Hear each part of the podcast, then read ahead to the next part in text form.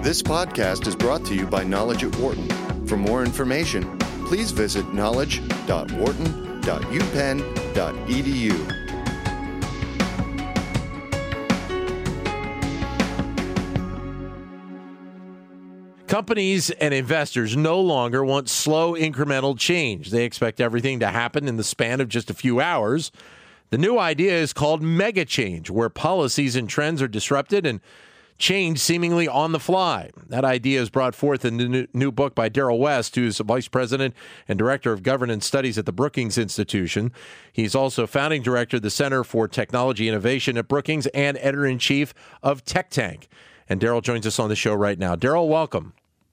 Dan, nice to be with you. Thank you very much. I, will start with the idea of, of all of this happening in this landscape. Uh, with everything that we have and, and all the connection ability that we have, should realistically we be surprised that we're talking about a term like mega change and, and all of these things happening in such a quick fashion? Well, we shouldn't be surprised because there's large scale change taking place all around us, but it's something people have not quite gotten used to. I mean, uh, during uh, a lot of our history, uh, we uh, existed in a period of small scale and incremental change. And so I argue in the book, people need to adjust their expectations because large scale change is here and is likely to stay in the near future. And you mentioned in the book that uh, mega change has had a historical uh, line to it. It's just, you know, it, it is varied because of what was going on in a country or in a portion of the world at that particular time. It seems like once uh, every uh, one or two uh, generations, we just have an explosion of large things happening. So, you know, when you look at American history, the 1850s and 1860s, we were dealing with slavery, had a civil war to uh, resolve that. And then as we moved into the 20th century and just the transition from an agrarian life to industrialization, there were lots of economic and political consequences of that. We had the Great Depression and then lots of uh, policy changes that took place there. And then the 1960s were a period of great uh, change in terms of culture and uh, lifestyle. So we see these types of errors that happen uh, periodically, and today we're kind of in the midst of another example of mega change. But uh, are, are there any common themes to why these these changes happen uh, over the course of time? I mean, we, you're talking about a variety of different things in the book, whether that be uh, you know events that involve war, events well now that involve terrorism, obviously things politically that happen. Is there a commonality link there somewhere? The common link in a number of them is really fundamental economic transformation. So early in the 20th century, when we moved from an agrarian to an industrial world, it was just profoundly upsetting in terms of people were moving from the rural areas to the cities. They were getting jobs in these large manufacturing uh, uh, plants. And so it just changed the way people earned a living. And then there's a lot of wealth concentration, so it had a lot of political consequences as well. Today, we are moving from that industrial era into the world of a digital economy, and we're seeing a similar type of disruption disruption, jobs are changing, people are getting anxious about the future and you know what uh, life will be like for their uh, children. And so, you know, we've seen a lot of that manifest in this uh, campaign, both in the form of uh, the Trump campaign as well as the Bernie Sanders campaign, of just people being nervous about all these large-scale economic changes. We're joined by Darrell West of the Brookings Institution. He's the vice president and director of governance studies. He's also the author of a new book called Mega Change: Economic Disruption, Political Upheaval, and Social Strife in the 21st Century. If, for seemingly, I think every year we have some sort of strife level. Uh, on, you know, on social issues, and obviously here in the United States, we're going through it right now with all of the issues between uh, the African American community and police forces. I mean, this is this is one of those periods of time that I think uh, definitely uh, is marked down as something that a lot of people are going to remember and hopefully look to change here in the in the future. There are a lot of big social changes that are taking place. Certainly, all the tensions surrounding race. It's obviously not a new issue in American politics, yep. but sometimes that issue is more quiet. Sometimes it's uh, uh, more uh, turbulent, and now is a, a, turbulent time. But we're also seeing uh, lifestyle changes. You know, the rise of the marriage equality uh, movement, uh, yep. legalization of marijuana. So there's a lot of things going on. And what I argue in the book is large scale change makes people nervous. If anything, you know, this uh, this is kind of an age of anxiety. Uh, people are nervous about uh, the economic situation, the social situation, mm. and then all of that ends up having political consequences. And, and, it usually ends up being a situation that you lay out in the book that where a a particular move is made, but there obviously has to be a counter move made because of that nervousness, and maybe there's a, a counter move to the counter move as well. Absolutely. I mean, revolutions rarely are complete. Uh, what typically happens is some large scale change takes place, but then people get upset about that, and there's kind of a counter movement, a counter uh, revolution, uh, and then out of that you can get something uh, completely different. You know, we saw that in the case of the French Revolution, where there was a revolt against the monarch. They uh, guillotined him. Uh, there was a short-term democracy, but there's a lot of turbulence, uh, chaos, and out of that came Napoleon. So, you know, sometimes large-scale change can end up with very unpredictable ramifications uh, out of this fight of the revolution and the counter revolution. Do you expect that, especially with what we, we have going on now here in the United States with the political race, uh, what kind of, uh, of impacts do you think that, that this will have? On our country over the next four years? I mean, it, it may be a, a, little bit of a wide question to ask, but I think it, with some of the concepts you're bringing up here, you, you can probably have an idea as to where some of these changes are going to play themselves out. Well, this campaign clearly has produced a lot of anger and anxiety just resulting from uh, the economic changes, the rise of new uh, digital uh, technologies, the conflict uh, among uh, social groups. And, you know, even if Hillary Clinton ends up winning this uh, campaign, it's like, you know, Trump will probably get at least 40% of the uh, vote. Uh, if you add the Trump voters and the Sanders voters together, they basically constitute a majority of the electorate. So whoever the next president is, is going to have to deal with that. You know, even though, uh, you know, Trump uh, may not uh, win, Trumpism is going to survive. And just yeah. the anxiety about globalization, trade relations, uh, the economic uh, changes, the loss of manufacturing jobs, the next president is going to have to deal with all of that anxiety. You spend some time uh, talking in the book about how people and organizations really need to think about dealing with all of this mega change. What are some of the ideas that that that you bring forth? Organizations and businesses have to understand that it is a period of large scale change and lots of disruption. And so people need to adjust their expectations. A lot of our memories are actually pretty short term. You know, people have civic memories of maybe 20 or 25 uh, years. So I argue in the book we need to pay more attention to history, and organizations need to pay uh, more attention to history because if we're looking for parallels to understand the current situation, it may not be anything that has happened in the last 25 or even 50 years. It may be something that happened 100 years ago mm-hmm. or 250 uh, years ago. Like some of the uh, uh, global developments in terms of the rise of uh, ISIS, you know, you really have to go back almost 500 years uh, to find something like that organization. We're joined uh, by Darrell West, who is with the Brookings Institution, Vice President and Director of Governance Studies. we're talking about his new book called Mega Change.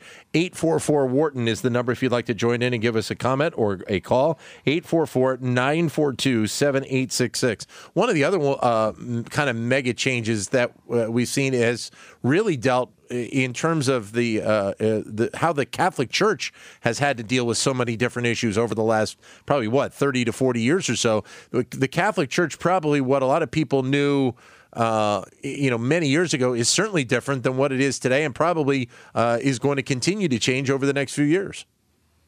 Absolutely. I mean, people often are thinking about uh, change just in terms of either economics or politics. But here, just when you look at the last decade of the Catholic Church, it's gone through uh, major changes. Just uh, when you compare like the last three popes that we've had, uh, like uh, the first two are very different from the current pope, just in terms of uh, the general philosophy, the type of uh, uh, approach uh, that he is bringing to some of the difficult social issues facing the church. So, even a supposedly stable organization like the Catholic Church that has been around for 2,000 years is now going through lots of changes. And, and sometimes a change that pushes in one direction is upsetting and will generate a a counter uh, sentiment that e- emerges in that organization. The, one of the main themes of, of, the book is the fact that these mega changes will continue to happen uh, as, as, we go on uh, with our lives and, and, society goes on.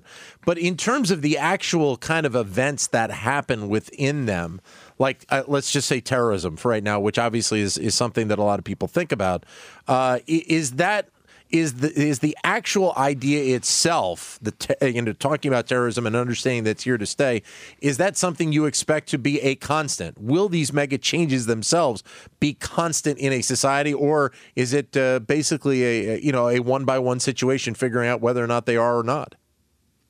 Well, what happens is each mega change that emerges ends up disrupting the entire situation and leads to other types okay. of uh, mega changes. So, uh, in the case of terrorism, you know, one of the problems the world faces is just the rise of extremism in a number of different uh, regions around the world. And then when we see extremists in other countries acting in this really crazy way and beheading people, it's very upsetting uh, to us. And sometimes we end up overreacting uh, and kind of responding almost in an extreme uh, direction ourselves. So, you know, one of the examples I talk about in the book is after the San Bernardino uh, shootings, uh, Trump came out with his famous comment that we should ban Muslims. Yeah, Immediately, terrorist organizations included that part of his speech in their recruiting videos and said, you know, this proves that America is engaged in a war on Islam. And so we can almost end up in this very bad situation where extremism abroad can breed extremism at home, and you get this really bad interaction effect between those two things. You also uh, mentioned uh, about how uh, these mega changes have to a degree affected uh, the political structure uh, of our country. Uh, in the fact that uh, if you go back you know 40 50 years you probably had a lot more people that would consider themselves moderate. Uh, and that from some of the data you push forward the idea of being moderate whether you're republican or democrat is really going away right now we have lost almost all of the moderates in the U.S. Congress, both on the Republican as well as on the uh, Democratic side. And yeah. I argue that these governance uh, developments are actually making our policy problems a lot worse because when you have a lot of economic dislocations and people are anxious as a result of that, you know, we could actually deal with uh, that if government takes actions to uh, kind of help relieve that distress. I mean, if you go back uh, early in the 20th century, that's exactly what happened. Like people right. were upset about the move to industrialization, but there were policy actions, there were new social programs, there were worker retraining uh, programs, there was education assistance. It kind of eased the transition, and we ended up uh, coming out of that okay. Today, we have all these problems, and government seems paralyzed. We have polarization. There's a lot of gridlock. Congress can't really uh, pass much in the way of legislation. And so people end up being upset both by the policy problems and the mega changes that are taking place, but our inability then to deal with the consequences of those mega changes. So unless we can do a better job in governing ourselves, we end up making our own situation a lot worse. So then is it your expectation that with this kind of the dysfunction we've seen here in in our country with uh, with uh, Washington D.C. and our politicians that that will continue because to a degree the mega change just kind of leads into that dysfunction to a degree It very well could continue, but a lot of it depends on uh, the election. Uh, you know, if Clinton, for example, ends up getting a Democratic Senate, uh, but the House remains Republican, then the easy prediction is gridlock is likely to Yeah. continue. The House of Republicans will block things that she wants to do. People are going to end up four years from now being upset, uh, saying, you know, we had a new president, she wasn't able to uh, do anything. You know, we're still uh, worried about all these uh, economic uh, changes. But if, on the other hand, she ends up getting a Democratic Congress, both the House and the Senate, she might be able to take some actions that will alleviate some of the public discontent. And then four years from now, people might say, oh, we had all these problems four years ago. We've made progress. You know, we've developed uh, new programs. People might feel better at that point. And, and obviously, part of this is also the fact that, that it is it is such a global idea, uh, mega change. Uh, you you bring up a variety of different instances of things going on around the globe. Obviously, Iran is a is a big thing right now. The Brexit is playing itself right now. Uh, what's going on in Russia with their impact on uh, on Syria, that t- that type of thing. Obviously, we, we've had a variety of issues with Brazil and Venezuela. So th- this is not exclusive to the United States in any way, shape, or form. Uh, absolutely not. Uh, and in fact, what we're seeing in this time period is whatever happens in one part of the world affects a lot of other uh, regions, in part because the communications technology is uh, global and grievances that might used to have been local problems now can go viral, and we could end up getting upset by something happening in Ethiopia or Somalia or uh, in uh, Iraq. And so, the and a lot of the governance problems that I point out here certainly are not limited to uh, the United States. I mean, uh, the European Union uh, is having uh, huge problems right now. The United Kingdom uh, obviously just voted to uh, leave the European uh, Union. Uh, China is having uh, issues. Uh, Russia is becoming much more aggressive. And so, when you look all around the world, the thing that worries me the most going forward is just the governance angle is very problematic in a lot of different places. Yeah. And so we clearly have the ability to cope with the economic changes that are taking place. But if governance is flawed in virtually every country, then our ability to actually take constructive action is going to be very limited. If you're looking at a lot of these these different examples, how many of them end up leading to change that's good? And how many of them you know if you're putting a you know breaking a 50-50 or 60-40 how many how many lead to good and how many just lead to more frustration or or more issues? As you said kind of that chain reaction down the line I mean, there certainly are lots of positive mega changes that can uh, take place. I mean, you know, people have uh, greater access to uh, education, and uh, you know, generally that has been a, uh, a positive uh, development in many countries. But in the book, I'm focusing on more of the problematic examples of Yeah. mega change because those are the ones we should worry about. Those are the ones that are creating the risks: the risk for democracy, the risk for capitalism, uh, the risk of large-scale uh, social uh, destabilization of the sort that you know we're seeing in uh, Europe now with the refugee uh, crisis. So Yeah. you know when you get people moving around, it, it just disrupts things. It makes people uh, nervous, and uh, bad things can come out of that. Is there a way, do you think, that that you can try and bring uh, countries together to realize the effect of these mega changes and try and work to to try and eliminate them to a degree? Well, this is what the world did in 1945. You know, we had the devastation of World War II, Yeah. and afterwards, people basically came together. They created uh, new institutions. They, you know, we had the Marshall Plan to rebuild uh, Europe. I mean, there are a number of positive things that came out of what was a terrible uh, uh, period in uh, world history, and so clearly, what we need today is some equivalent uh, example of that. Uh, you know, new institutions that can do a better job governing here, uh, uh, new ways to extend uh, aid to other places around the world that are struggling. But our capacity to take these actions still is pretty limited. And so it's the reason I argue we need to go back and study history because there have been many cases where the world has been at a crisis point, but we took effective action resolved the situation, and things were able to move forward. Clearly, you know that's what we need to do today. Going back to terrorism for a second, because I think a lot of people, with the fact that uh, some of the recent incidents incidents have happened in France. Uh, obviously, Belgium was was a, a, spot for a terrorist attack. That there haven't been enough changes, and, and, to a degree, you know, obviously it's a process and has to play out. But I think a lot of people would have expected more change in a quicker manner when you're talking about terrorism over in Europe, it, that has seemingly been something that has been with that region of the world for, for several decades. Yeah, many European governments have been surprisingly slow to deal with the threats within their own uh, borders. And you know, you mentioned the various uh, terrorist attacks that have uh, taken place there. European governments spend a lot less on security than has been uh, the case in the United States. So it's probably no accident that we keep seeing repeats of uh, terrorist attacks there because they simply haven't responded in a way uh, to both deal with the problem and then also reassure their own people that they are going to be safe. So, you know, governments need uh, to get uh, tougher uh, in uh, that area. Uh, the United States certainly has gotten tougher as well. but, you know, that's an issue that is going to continue to create problems around the world. One of the other interesting, and it's topical right now, is the prison system here in the United States. And you kind of look at that from a historical perspective in this as well.